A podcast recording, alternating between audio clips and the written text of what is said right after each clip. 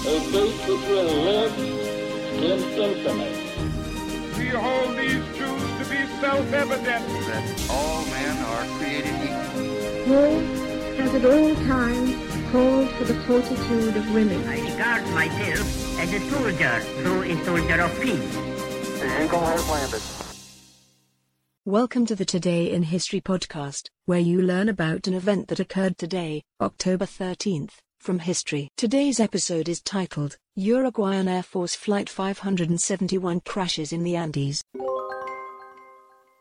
On the afternoon of October 13, 1972, Uruguayan Air Force Flight 571 begins its descent toward Santiago, Chile, too early and crashes high in the Andes Mountains.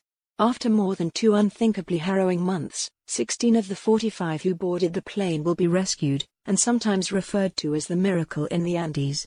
The plane had been chartered to fly the Old Christians Rugby Club of Montevideo, Uruguay to a match in Santiago.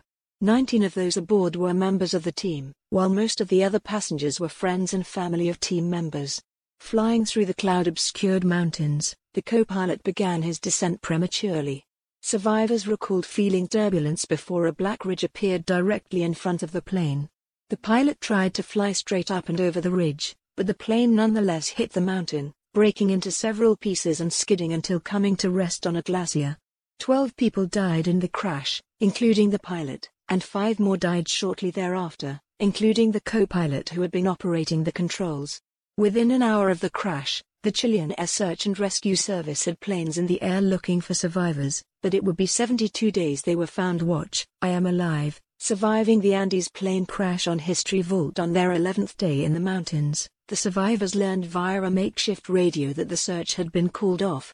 They quickly ran out of food. As survivor Roberto Canessa remembered, after just a few days, we were feeling the sensation of our own bodies consuming themselves just to remain alive. We knew the answer, but it was too terrible to contemplate.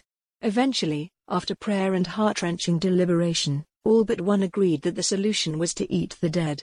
It is a virtual certainty that all those remaining would have died had they not resorted to cannibalism.